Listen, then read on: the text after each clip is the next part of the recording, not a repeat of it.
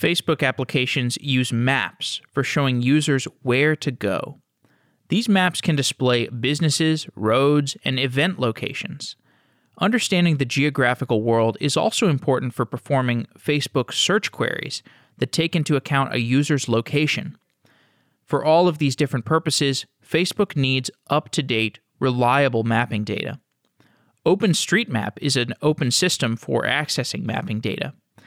Anyone can use OpenStreetMap to add maps to their application. In some ways, it's like a Wikipedia for maps. The data in OpenStreetMap is crowdsourced by users who submit updates to the OpenStreetMap database. Since anyone can submit data to OpenStreetMap, there is a potential for bad data to appear in the system, just like sometimes you read wrong information on Wikipedia. Facebook uses OpenStreetMap for its mapping data, and this includes important applications where bad data would impact a map user in a meaningfully negative way. In order to avoid this, Facebook builds infrastructure tools to improve the quality of its maps. Saurav Mohapatra and Jacob Wasserman work at Facebook on its mapping infrastructure. And they join the show to talk about the tooling that Facebook has built around OpenStreetMap data.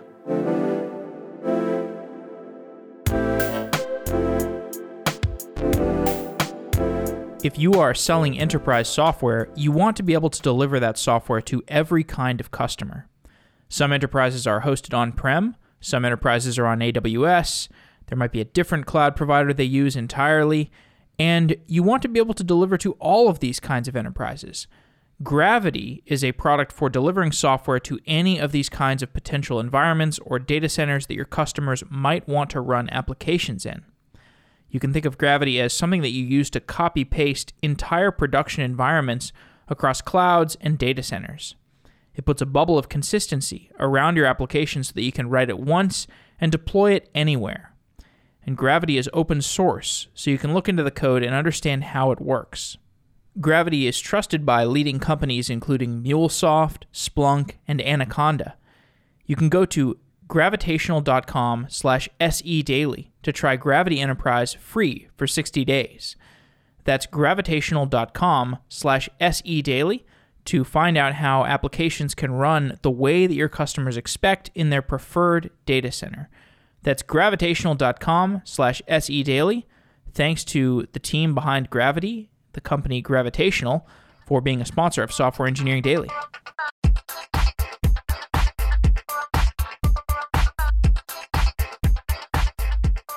Saurav and Jacob, welcome to Software Engineering Daily. Thanks. Hi, Jeff. Yeah, hi, Jeff. Thanks.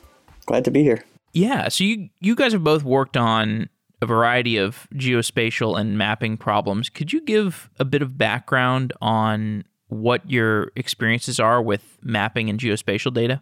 Sure. So I joined Facebook close to six years back, and at that point of time, we were starting to roll out our own map stack. So I was one of like the first two or three people on the maps team, and I always remind Jake that I'm the OG mapping team member. but what actually happened was we started with basically a Slippy Maps interface because remember this was 2014, right? Vector maps were very nascent. So we started rolling out our own mapping infrastructure, and we used a third-party map. But then we realized at that point of time that something like OpenStreetMaps actually is there as a community effort and growing. So in fact, we did a parallel prototype with OpenStreetMaps. And then after two, three years, when we felt that OpenStreetMaps has achieved a critical mass, we actually started projects to switch completely to OSM as our base map. And that's how this team again started and sort of focused on basically creating the Facebook base map experience with OSM as the cornerstone of the data. Jake? Yeah, I'll just give a little bit of my background. I sort of like fell into the whole mapping and geospatial work. I was working at a place called MIT Lincoln Laboratory, and I was there for about nine years or so after college. And a friend of mine was starting this startup where we were building a navigation app that tried to talk to you like your friend was sitting in the car next to you. So instead of giving these instructions that was like, in 200 feet, turn right on Main Street, they could say things like go under the railroad tracks and then turn right at the stop sign. And I was really looking for a change of pace. I decided to join that. And that was in 2012, I guess. And yeah, we built that whole thing out. We launched it on the App Store. We are actually acquired by Verizon. I was there for a little bit. And then I found out the Facebook Boston office was doing all this work with mapping and geospatial infrastructure and location. And I was super interested in that and ended up joining the team. So I was able to like continue that work. So it's been it's been quite an experience and, and pretty fun. So when I think about geospatial data and mapping data, to me it's it's very different than the kinds of data that you store in a typical relational database or a document database or even maybe a graph database. How does geospatial data get modeled in a database? So it's actually you you're right that there are a lot of nuances in storing and querying geospatial data. In fact, one of my first projects at Facebook was rolling out a geospatial indexing system. Like the way we index normal data, like you know, which is one dimensional versus geospatial data that has latitude, longitude is slightly different, and there are nuances and optimizations to be done. So I built. I was one of the first engineers on building something that's basically now a Facebook scale geospatial index. And the major thing you have to watch out for is that the same thing that you consider a perceived weakness of geospatial data, which is like it's two dimensional and spread out, is also a strength because the world isn't random, right? Things occur in a pattern. So geospatial data is actually easier to shard. Like the whole world, if you look at, let's say, streets, right, which are line segments, you won't have like an even distribution, like three quarters of the world won't even have streets because it's water.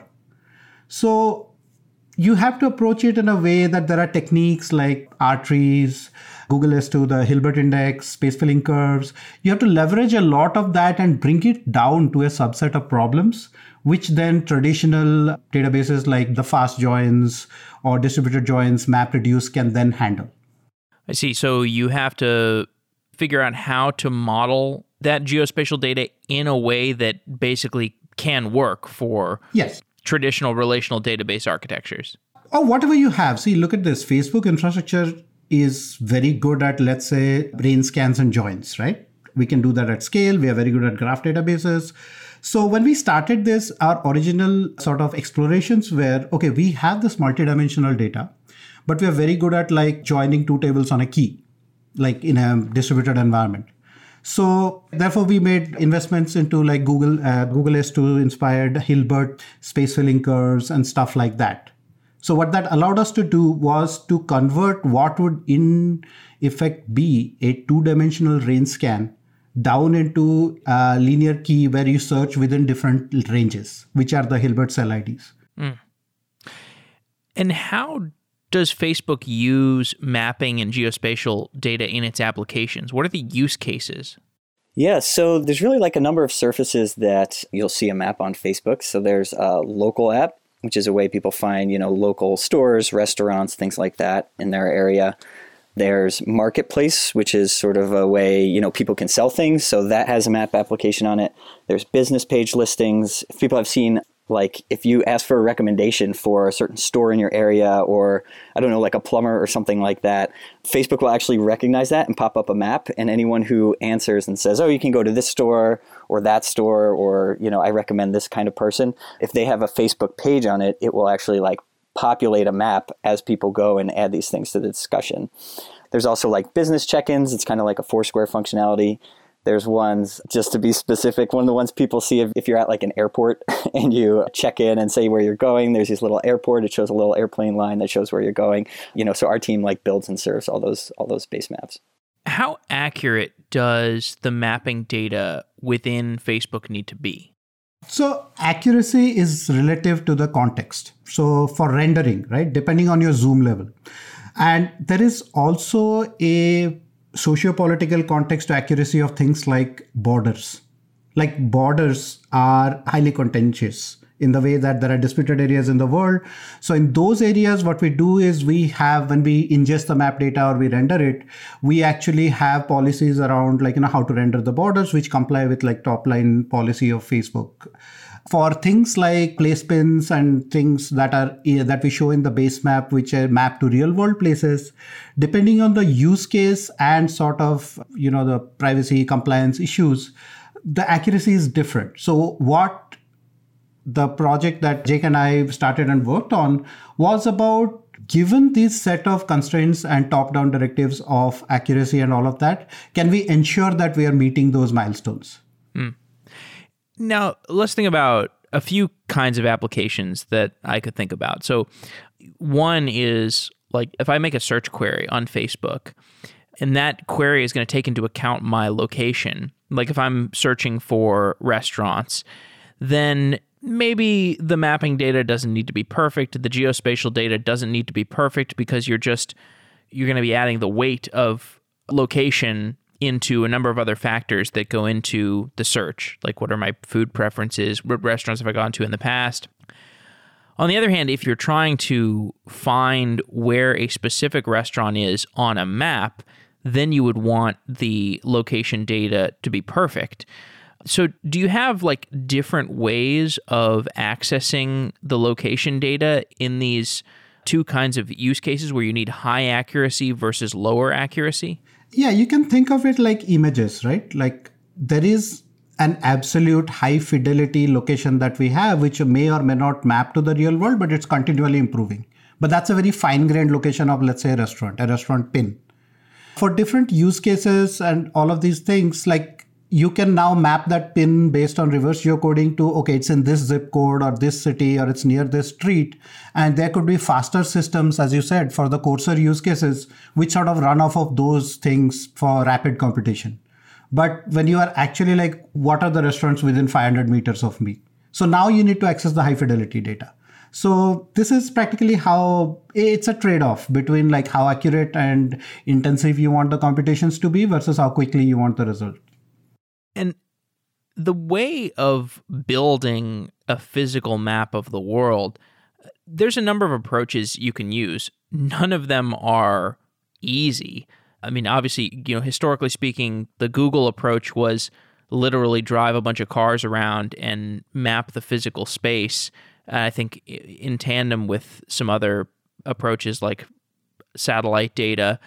Facebook came around a little bit later and you had access to a, a, slightly wider set of tools, a little longer, a little further out on the technology curve, including OpenStreetMap. Explain what OpenStreetMap is. OpenStreetMap, you can think of it as Wikipedia for maps. It's basically, I, I know like it's not quite accurate a description, but it's basically a community oriented effort to edit and create maps of your of the world, including places you live in. So what this produces is it's an open interface. You can go to the OpenStreetMap website and you can just ed- start editing the world. All the changes are live. And I will come back to this. This is why the project Jake and I started sort of exists. But what this allows us to do is places that are like the middle of Africa or uh, Southeast Asia. So people can actually map their own community. So the data in those areas sometimes OSM is the only source for detailed uh, data for, let's say, like roads in Nigeria or Tanzania. Because the community is so active and so wonderful, they keep on mapping and improving their own community. In fact, initially, OpenStreetMap actually had volunteers who would be on bikes or hiking trails with GPS, like those little coarse GPS readers, and just, you know, point by point map out these backwoods roads just to build on that, I mean, I'd say there's like two things that really set OpenStreetMap apart from any other map database you might find. The first is that, like Saurav was explaining, anybody can go in and just edit the map, you know, just like Wikipedia. So, you know, if you haven't seen OpenStreetMap and you're listening right now, you should absolutely go to openstreetmap.org and create an account and like zoom in on your neighborhood or your hometown and see if there are things that are missing, things that are wrong, and just learn how to edit and fix them. And those things end up in tons and tons of applications and probably ones that you use. And, you know, really the other thing is that anybody can download the data. So, you know, it's not really even just like the map display and how it looks, it's actually the raw data that comprises the map, like the real longitude and latitude positions of all the roads or all the buildings or trees or anything else that you find in the database. And then people can build you know really any application you want on that. And that's really what's made it just really wildly powerful and a huge competitor in the geospatial market. Tell me more about how the crowdsourcing of the openstreetmap data works. Yeah it's very much ground up and really community driven there's no real overarching sort of organization that's saying this is the type of thing we want. It's whatever any individual is interested in at the time. So there are a lot of these little communities and people that have their own interests and things they're interested in mapping. So you'll find tons of people who, you know, are really into hiking or really into mountain biking. And like Saurav said, they attach GPS devices to their bikes or to their packs and they go out and they bike around, they go on hikes, and they come back and they can upload those traces to OpenStreetMap and then find out what's been missing, what's there, what's wrong, and adjust it and fix it and add names and change, you know, is this road paved or not, and put in whatever, you know, whatever kinds of things they're interested in. And there's a lot of these almost like groups that are interested in certain types of data that, you know, really focus on things going on that they're really interested in. And there's also just people who are like really interested in just their neighborhood and their town and making sure it's perfectly and accurately mapped. Like every business that opens or closes, they make sure that OpenStreetMap is is really up to date. Or there's any construction project and a new house appears, they are just on top of it and mapping it. Or any road change, you know, people are just there's really a wide variety of interests there, and it's very much just bottom up driven. My favorite is people who are power line enthusiasts so you will find like this transmission power lines very carefully mapped out with kilovolt ratings and like, you know, sag and sort of tower placement. I mean, I love that you can actually go and do that if you're interested in it. Yeah. People yeah, there's another benches. cool group of Yeah. I think there's there's another great group of like railroad enthusiasts and people who are just obsessed with railroad infrastructure and they love its history and like not just where train tracks are now but where they've been. And you can find just these amazing maps of of old train lines that are now paved over and you can find them. And like I just saw one near my house the other day and there's like this supermarket that has this weird hill and there's an auto body shop with this very weird shaped like parking lot. And it always stood out to me as this odd thing and I saw was literally like a month and a half ago on OSM. The actual train line used to go through there. I had no idea, and this hill was there to support the train, and it was like on this curve, and that's why that parking lot goes like the train used to go right down the middle of what's now the parking lot. I mean, it's really amazing.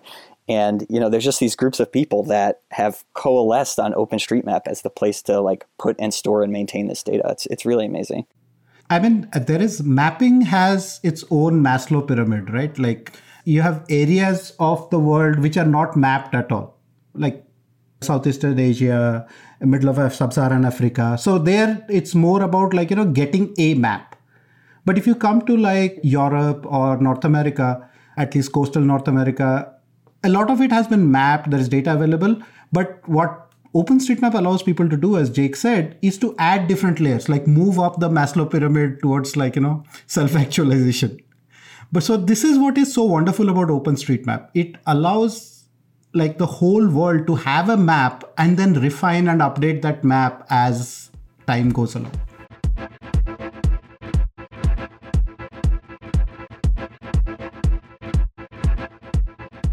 If you listen to this show, you are probably a software engineer or a data scientist.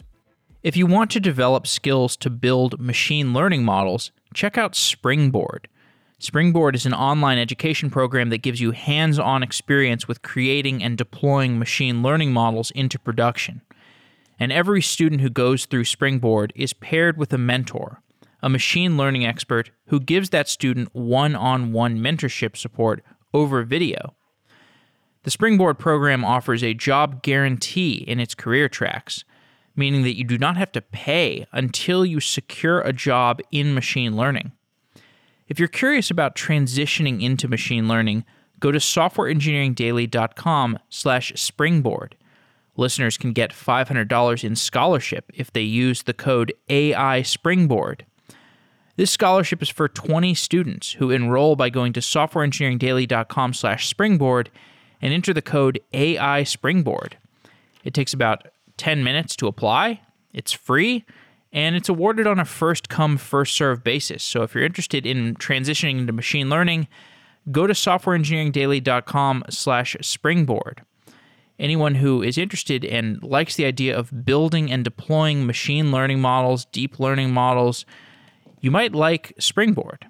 Go to softwareengineeringdaily.com slash springboard and thank you to Springboard for being a sponsor.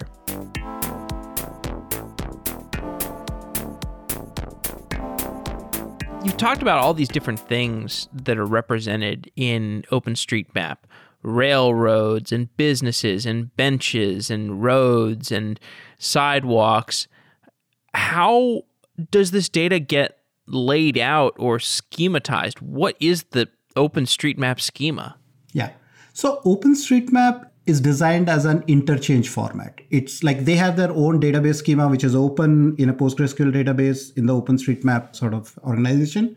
But when the data is given out, it's dumped out in a format called the planet file.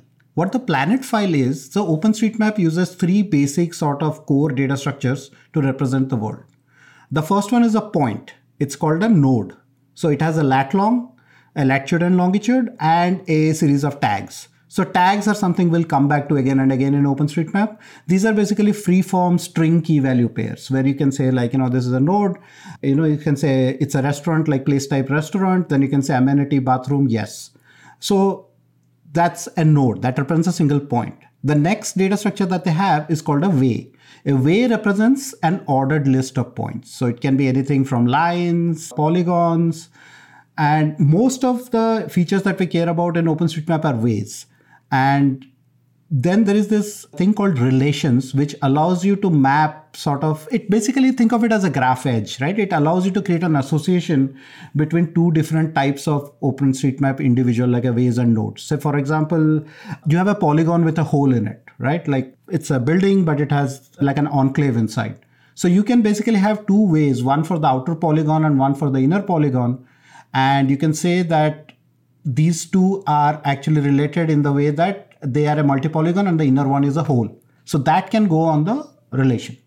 So this is how OpenStreetMap data is laid out, which is great for interchange because all you can do have to do is read these three lists. But when you start doing stuff with it, this is not really a transactional schema.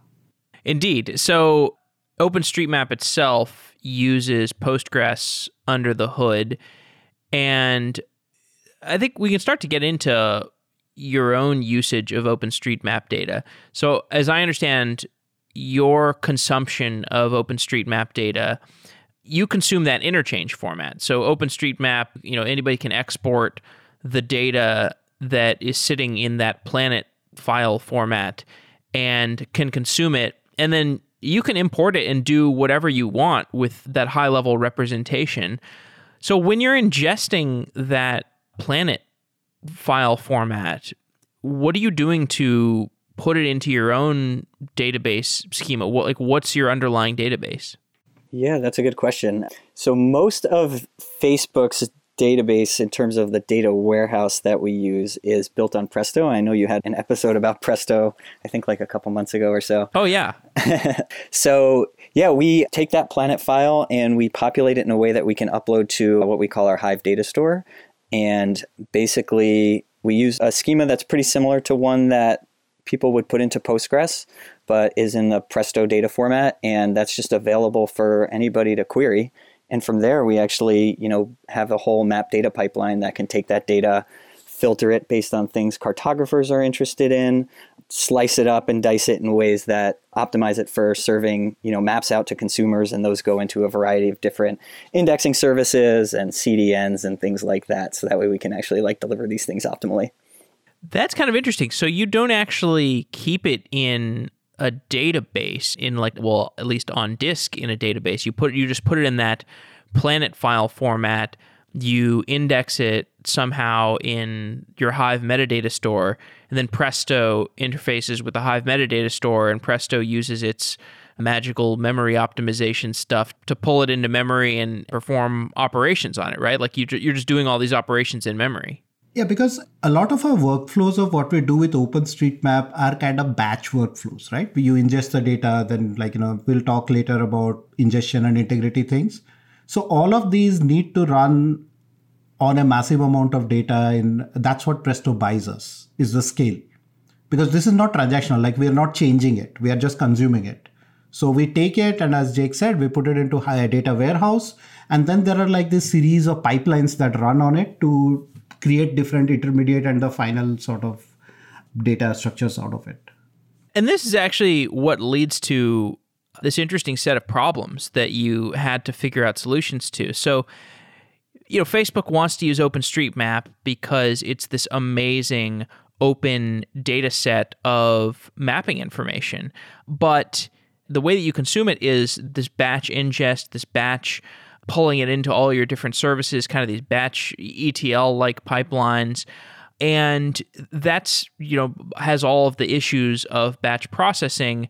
And in addition, there's the issue of correctness, where when you pull this data into the Facebook infrastructure, there are certain instances where OpenStreetMap might have been tampered with or updated recently in a way that is not so good. So like, you know, when I used to write, you know, reports in high school and I would use Wikipedia, you know, sometimes you, you know, you go to the the Wikipedia page on animals and, you know, it lists like tofu as an animal because somebody, you know, vandalized the page recently and said that tofu was an animal. And, you know, me being in high school not knowing any better, I might write an entire paper on on you know the taxonomy of tofu. of the tofu species. so but that's not really a problem. You know, maybe I get a bad grade, but it can be much worse in the case of OpenStreetMap. If somebody edits something and says there's a road, you know, leading from village A to village B, and actually the road leads off a cliff, that's really bad. Yeah, and Jeff, you know, my favorite example when Jake and I were initially looking at this sort of OpenStreetMap change corpus to see like what kind of bad changes are there. Jake, you remember those lakes inside the malls? Oh so, oh my god! so people figured out that a certain game about on the go capturing these animals that can evolve, like Pokemon Go. So Pokemon Go seemed to use land use at some point of time from OpenStreetMap. So these teenagers would go around change creating like fake lakes so that water type Pokemon would spawn in their building complex. They wanted to catch Squirtle basically. we used to find like these weird sorts of land use inside like buildings, malls, schools. yeah, and and to build on that, I mean, a more serious example. There's kind of a, a very somewhat famous vandalism moment in OpenStreetMap a few years ago where somebody was able to change the name of New York City to what amounted to an ethnic slur. Oh, and yeah. this slipped through the radar of some integrity checks and some companies ended up displaying that on their map to their users. And you know you saw this on twitter people are like oh why is i think like the Citi Bike app or something showing new york city labeled as you know dot dot dot and it made it on like techcrunch. It was on the cover i, th- I think like even the new york uh, times not picked facebook this up. though. it was not on facebook. But you know it was sort of like this almost like watershed moment i think for a lot of you know people I mean, using people, OpenStreetMap. They fixed it. They fixed it very Yep. quickly, but Yep. the screenshots live on forever, right? Like the Yeah. screenshots. Right. The internet has a memory with screenshots. Right. So it got fixed in OpenStreetMap really quickly, but then it ended up just being delivered out to you know all these apps and then their consumer users for you know for I think a few hours, and you know it was kind of a moment that I think a lot of companies said, all right, we need to do something more serious about this kind of potential vandalism because it's more serious than you know a lake in somebody's apartment complex. Right. So, in taking this data that may be tampered with, and I mean, the problem is it's the size of the planet. So, there's a lot of judgment to make if you want to verify that the entire planet has not been tampered with on every batch ingest. That's so much data. Now, that said, you do have a well formed set of changes that have been made to OpenStreetMap in each time you ingest it. So, like, let's say you've got your local copy of OpenStreetMap that you ingested yesterday, and today you're ingesting it again. You're going to be able to look at a well defined change set. How have the crowdsourcing people made updates to the public version of OpenStreetMap? You can decide which of those changes to actually apply to your own local version. Jeff, it's not that simple. And we can talk about it. Like, Yeah, tell me more. Yeah, so the changes, if you look at the way people submit changes to OpenStreetMap, like they will submit changes like somebody will say that, okay, I'm going to fix all the labels on high schools in a district, right? So the changes will be spread across like a district's surface area. Somebody will say like, you know, let me go and fix national park tags. So they will like one day they will attempt all Western United States national parks. So these changes are all over the place. So, and sometimes the changes mix and match different kinds of changes. So if you are consuming in, as you said, as a batch, So you basically end up with the changes that are in a bunch of these change sets, and the same feature might have been changed twice or thrice, right? So what you're going to have is that notion of a change set is very good for curating it into the crowdsourcing sort of catalog. But when you're ingesting it, you basically have to deal with the individual changes. And what we did was Jake, me, and Kevin Ventolo, we created an algorithm which basically took these changes and reclustered them. So we sort of created these logical change sets out of the net change that happened between two snapshots. So if you think of it, OpenStreetMap is a fire hose, right? Like its changes are coming in in bunches of change sets submitted by people, which consists of individual changes. So when you take the difference between two snapshots, you can think of it as basically a combination of all individual atomic effective changes. So let's say somebody changed the name of a place from A to B to C. We just see it as a change from A to C. So we take these atomic changes, which is basically a diff algorithm, and then take these and cluster them to see that how many of these changes are interlocked so that all of them have to be reviewed together. Like if you have a T junction, like a stop sign and a T junction, and somebody moved the point inside, so now the junction point, now the three road segments that connect and the junction point are interlocked right? You cannot just change move the point then you'll have two roads hanging off of nowhere. You have to either accept or reject all four of them. So that's the foundation of how we approach ingest the batch ingestion at scale. So this batch ingestion process it presents a trade-off between freshness and correctness. And you've given a little bit of context as to why that is. Describe that trade off between freshness and correctness in more detail. Sure. Yeah. So it's really just like you said. So people are editing OpenStreetMap constantly. They publish, OpenStreetMap publishes minutely, essentially database replication logs. So, you know, new roads really are being created all the time. People are adding buildings and things like that, updating business listings all the time. But if we want to stay fresh, we essentially have to ingest all that stuff as it comes in, say every day or even every minute, right? But if we want to take the time to slow down and say, find the things like Saurav is talking about, or find when there are cases that there might be vandalism and we can't accept some of those changes, you know, we sort of introduce this delay, right? And so it's really hard to stay up to date while also being able to evaluate all these changes and say, are these things correct in some way. And so what we've done through the system that Saurav was talking about is a way in which we can sort of pull in the data that we feel is correct and that stuff can stay up to date and fresh.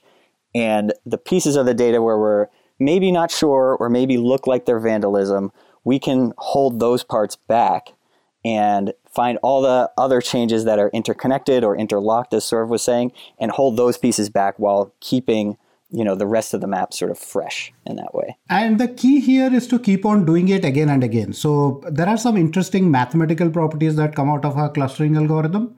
So each changed feature because we are taking a net diff each feature is in one logical change set and a logical change set is a all or nothing. Like either the whole thing needs to be approved or the whole thing needs to be rejected. So one bad feature or one sort of wrong thing in it, you need to reject the whole thing. But the good thing is, because these are sort of like idempotent, commutative, and independent uh, logical change sets, you can pick that up again. It will again show up next time you run a diff. And maybe if the beautiful thing here is that, as you said in your Wikipedia example, somebody might come and fix it later.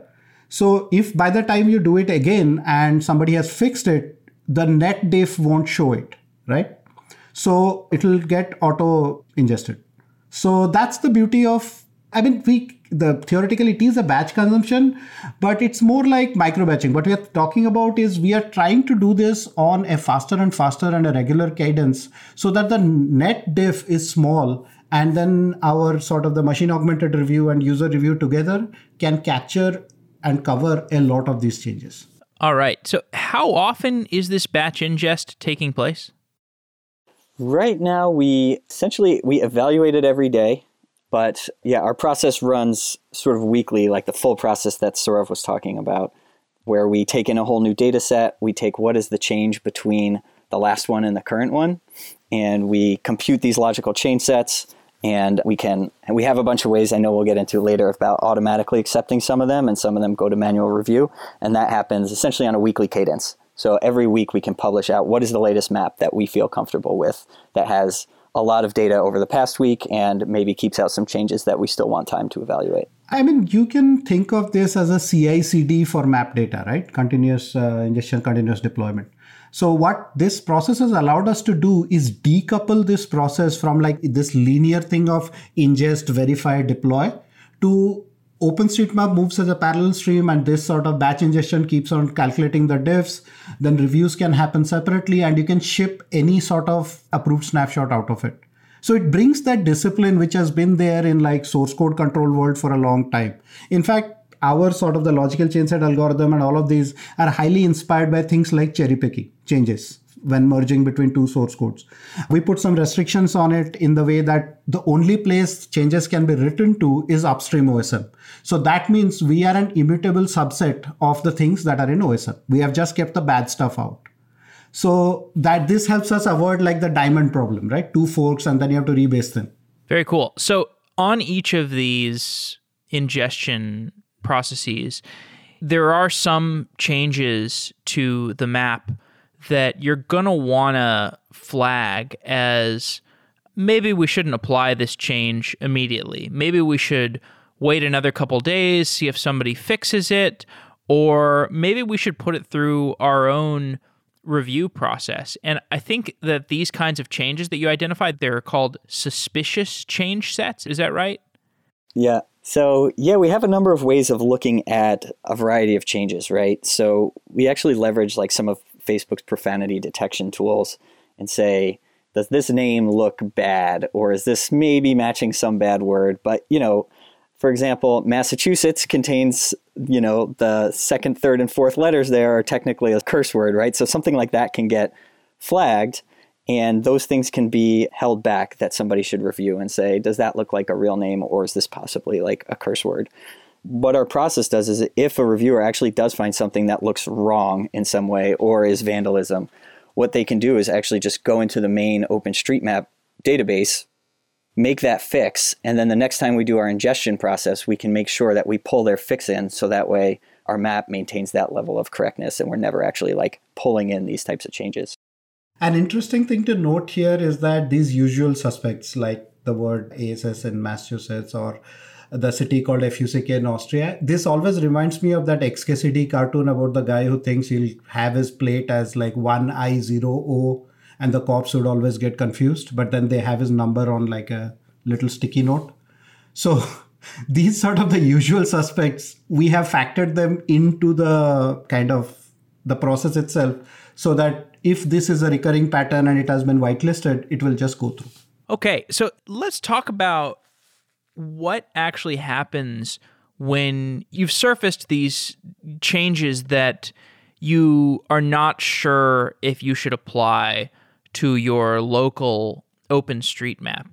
So, you know, because you suspect some profanity or you suspect that somebody is updating OpenStreetMap to put lakes in the middle of shopping malls to spawn Pokemon, whatever the, the reason, you decide that you have flagged these things as suspicious what can you do? What are the options once you have identified these things as suspicious? Yeah, again, remember that we treat OSM upstream as a writable copy, right? So what we do is that we open tickets for mappers and basically surface it to editors who can go and make that change so that as Jake said, next day the cycle runs, it'll pick up the changes. But some of these, one of the biggest sort of philosophical hills we had to climb was when we started this project, a lot of our validators, like the human reviewers, they came from an editing world. So editing is about quality. It's about making the best change you can. But ingestion is like a shovel, right? It's not a scalpel. It's about is this thing bad enough to keep out? So basically teaching our sort of the human reviewers that you are not doing quality control at the upper end but you're doing you're basically keeping the bad stuff out so sometimes like details in geometry is one thing is like editors are used to creating the fine grained detail of a road curving but if there was no road and somebody has created a road which is like with four points which is kind of jagged is that something we should pass or fail So these kind of st- things were more important in the initial phases of the project is just teaching people the philosophy that when you're ingesting, it's about volume and keeping the egregiously bad stuff out. So it was like over time, since we have been doing this for close to a year, year and a half now, the mapping team and the engineering team and the tools are now in sync so that we feel that this is now a smooth cycle where if the machine augmented review flags a suspicious feature, we have a human look at it, and then if the validator feels that this should be edited, they just open a ticket using MapRoulette which is one of the things that you use to create OpenStreetMap tasks, and they basically surface out, and somebody goes and fixes it. And if nobody fixes it, next time you run, it'll again get flagged and not get into the map.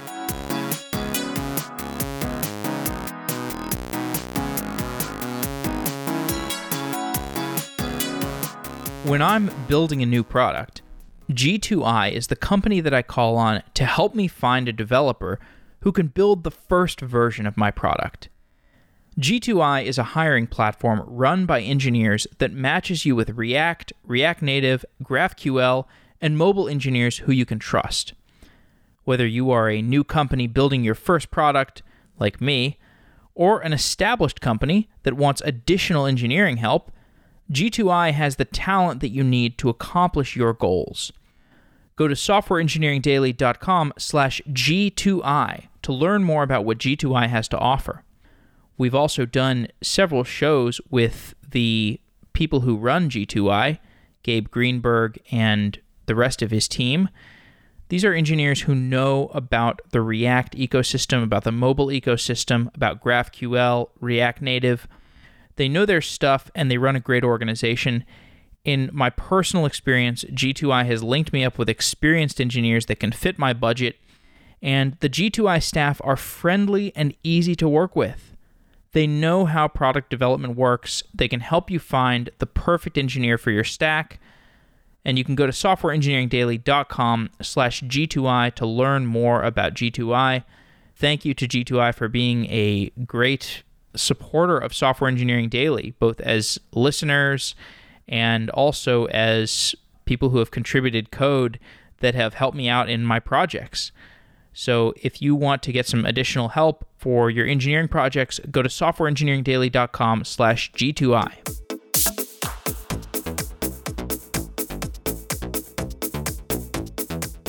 Okay, so there is both automated review and human review in the process of determining which of these location changes you want to actually apply to your local copy. Could you go a little bit deeper into both the automated review process and the human review process?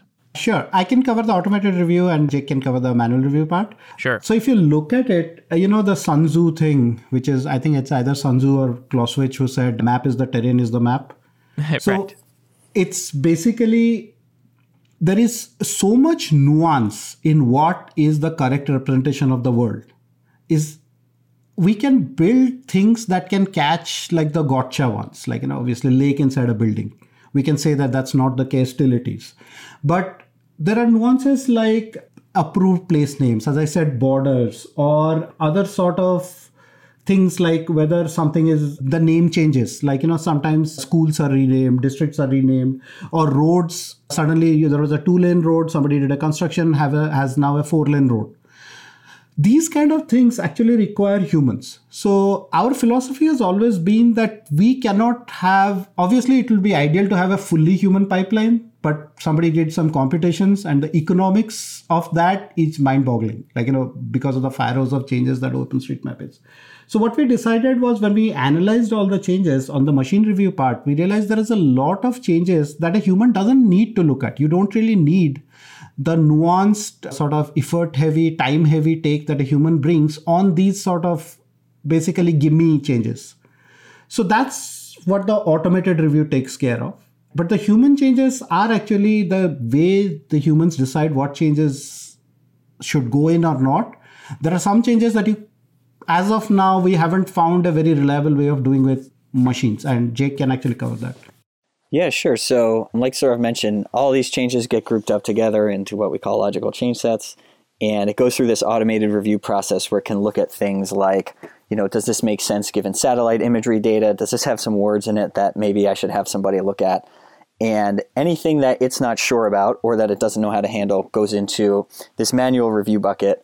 And what we've done is we built like a specialized UI that exists internally where mappers can look at these changes and what happened and they can do it at sort of a high level like how does this thing actually influence the map? Is it part of some polygon that now doesn't render? Does it move a lake somewhere or you know does it look like maybe somebody was just taking the accuracy of some road and like really making it nice and smooth or something like that?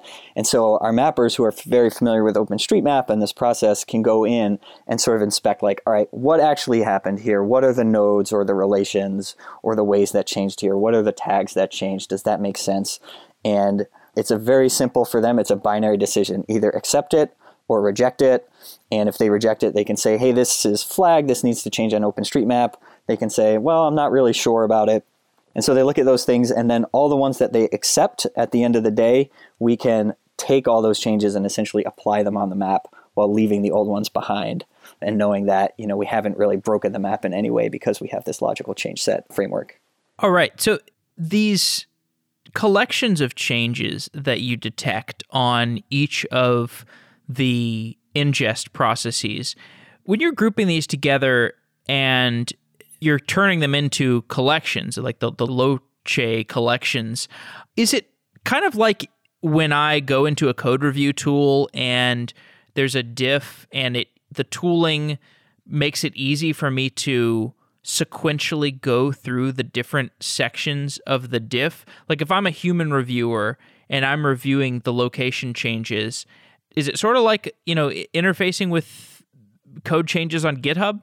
Yeah, it's a visual diff tool, like the tool that Jake talked about. It basically shows you two versions of the map, one without the changes, one with the changes, with the changes highlighted. Okay.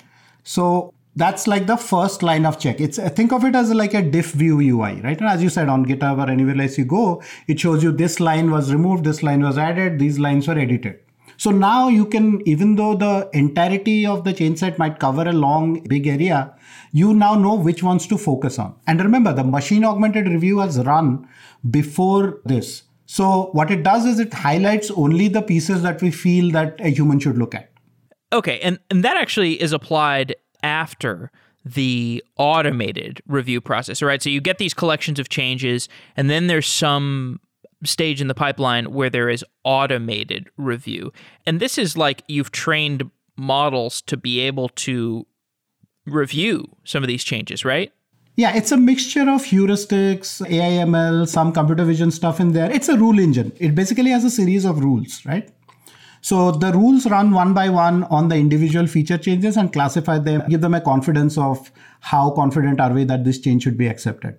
And then we have some post processing which basically says if a logical change set has all features auto approved then it'll basically it's good to go if there is one feature that's flagged as reject this feature then that logical change set just goes down then that leaves us with a bunch of logical change sets of which let's say 90% 95% have been approved but only 5% of the features need to be looked at so these are the ones we surface to the manual review so that automated review the rules engine. How did you build that? Like, what are the, you know, obviously you can do things like scan for certain words that people might be adding, like profanity. That's that's pretty straightforward. But what were the learnings that went into creating the rule engine for this automated review process? We didn't build it straight up. We actually observed our like the manual reviewers and the validators and we basically we took notes on how much time they spend on something before being confident about it like say for example geometry detailing was very easy to spot by eye. Like a road had three points and somebody added like a smooth curve.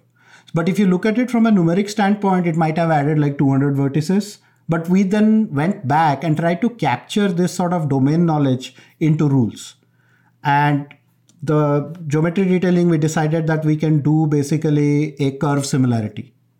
And like, you know, simple Jaccard similarity between bounding boxes, centroid movement. So by some way, we sort of cheaply mimic the way humans make quick decisions. We already have a project that basically generates roads out of satellite imagery. like in places like Thailand, Asia, Africa. So we basically repurpose the models from that project uh, using neural networks and we repurpose those networks to do the inverse. If somebody has created a road, we go to the satellite photo and check does this road roughly correspond visually to something that's on the ground and that looks like a road. There are like OCR based checks is people actually try to write letters using roads. So we check if something looks like I mean there is a picture of what was it? There was a picture of Lenin somewhere in the middle of America. yeah. so these type of things we use OCR. There is a lot of NLP that's used for the profanity and all of that stuff. Plus, the inverse is also true. Is that if you look at something like there are regularizations and normalizations that people do, like AVE gets expanded into avenue, ST gets expanded into street, so these sort of changes is what the machine augmented review takes off the plate for the humans. This is just, there is a standard OPEX of time, like a setup and a review time, even if it's a no-brainer change. So this is what we try to shave off of the entire sort of pipeline. Yeah, I was I was going to add it was you know very much an iterative process where we were finding types of things that mappers were reviewing and putting them in buckets and then trying to say what are you know what is the low hanging fruit of something we can just automate yeah and you know it took a long time to really find these rules generate these categories and then ultimately like build some automated system around them no i would like to give a shout out to our sort of the manual review validation lead charmaine and we used to joke that Charmaine is very good at, like, you know, she'll look at a UI and say, oh, this goes, this doesn't go. So I was joking to Jake that Locha should stand for linearly optimized Charmaine as a service. and the pattern of like starting with the human review process and basically studying what took the humans longer to review perhaps as a way of assessing these are the things if i understand correctly these are the things that we should serve to a human. If the human is very fast at reviewing it that probably means you can very easily define some rule that the human is seeing in each of these cases where the human, you know, you start by just kicking all of these change sets to the human. The human can review some subset of them very quickly, some subset of them fairly slowly. The ones they can review more quickly, you can easily define a rule around that and put that into your rules engine that's going to be in the automated review process. Am I understanding that correctly? Yes, you got it. Yeah. So the enemy is time, right? Like you know what you're optimizing for is as you said freshness and correctness. Freshness is a time bound thing and correctness is basically an accuracy metric. So what we are trying to do is bring down the baseline atomic time required to review a change down to the fact that only if we feel that a machine cannot make a nuanced decision here it should go to a human. So let's not waste the manual reviewer's time. That's pretty much all we are looking for. This is a pattern in defining automated review systems. And you know i mean these kinds of automated review versus human review systems are proliferate these days. When you have all this user generated content and you know you have these machine learning based like feed generation algorithms i'm sure like facebook has a lot of these kinds of systems built internally. What kinds of broad lessons have you learned about how to build these kinds of human review systems that are being used to kind of bootstrap the automated review systems? I mean, I can't speak to the other efforts that are there. Obviously, those teams, uh, hopefully, you'll get to do calls with them. For the map data, since we are actually editing public data, we are actually validating public data, it is very important for us, as Jake pointed out with the very well publicized case of New York City changing to a racial slur. I mean, our manager, Kevin, he basically used to joke that we have a metrics of SEVs averted, like how many severe events have we averted. It's again, I come back to Sun Tzu, which says the greatest generals are unknown, for they never had to fight wars. So we, a lot of this goes down to the fact that we stop bad things from getting in. So that means our metrics, and at the same time, we want to consume a lot of the map changes that are coming down the line. So it's always a tightrope walk between uh, basically a high recall rejection versus a high precision accept. Like when we are in doubt about something, we should stop it. But if that doubt is below a threshold, it's probably good to go unless it hits some other like threat markers. So that's the lesson we learned is it's always going to be dials. The work is never done. Because it's also an arms race, right? We have always been public about how we validate the data and all of that. And the lay of the land will change the kind of vandalism and bad edits that will come in will change so our system has to adapt to this so this as jake said is a constantly iterative process and this is where the nuance of the manual review plays a lot is we learn from them like you know we look at them looking at changes the flag rejects and sort of changes that took them a long time and we then go back to it and see how we can map this. What part of this can be automated and what part of it has to be a human review. All right. Well we're nearing the end of our time but I just want to pull back and get a little bit of a perspective on what you guys are working on today and the difficult problems that you've been encountering more recently. So, what are the prime focuses right now of trying to create this accurate map of the world? So if you look at how the larger team we roll into, which we call world.ai, we have this website called Mapping with AI where we give tools for people to edit and leverage machine learning generated data. It's organized into three parts, read, write, and display. So the read part is what we are talking mostly about today, which is uh, ingestion and integrity and making sure that the changes are good and that we produce something that can be worked on. The write team works on producing tools like our Rapid UI, which actually is built on the open source ID and allows you to use this machine learning predictions for roads and buildings into like sort of onion skinning them onto the UI so that you can quickly map places and validate them. And the third part is display, which is basically our own, which displays the Facebook map. And in all three of these, the problem is evolving. If you look at the number of changes that go in daily, I have seen that basically ramp up over the last two, three years. We've been looking at it. Is that OSM is going mainstream, which means there is a lot more data, which means there is a lot more variance and volume in the kind of bad things that we have to keep out.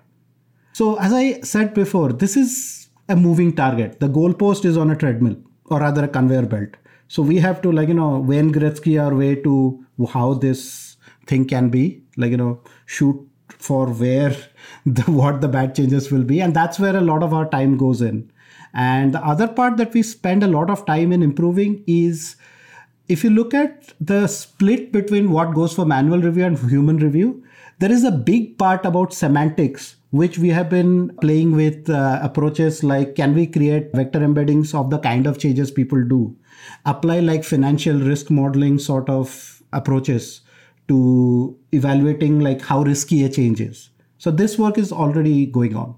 Okay guys. Well i want to thank you both for coming on the show. It's been a real pleasure talking to you. Jeff before we go one thing i would like to call out is Facebook's use of OpenStreetMap is not limited to our products. The organization, larger organization we are part of, also has an effort called Data for Good. So where we make a lot of visualizations and data that some of them derive from OpenStreetMap, some of them from other data sets available for public download and you can just search for it and take a look at what that is. Very cool. And yeah, and that tool for human review, that's open source, right? No, the tool for human review, because it is tied so deeply into the Facebook data systems and all of that, it's not open source. The tool for editing the map, which is Rapid, is open source. Oh, right. Okay. Yes. Uh, yeah. Yeah, okay. So I've seen some screenshots of Rapid. That's a pretty cool product yeah. tool. Well, thank you guys. Thanks both for coming on. All right. Bye, Jeff. Yeah, thank you very much. This was fun.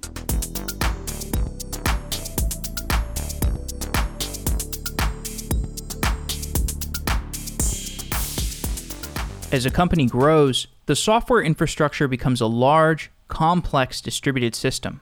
Without standardized applications or security policies, it can become difficult to oversee all the vulnerabilities that might exist across all of your physical machines, virtual machines, containers, and cloud services.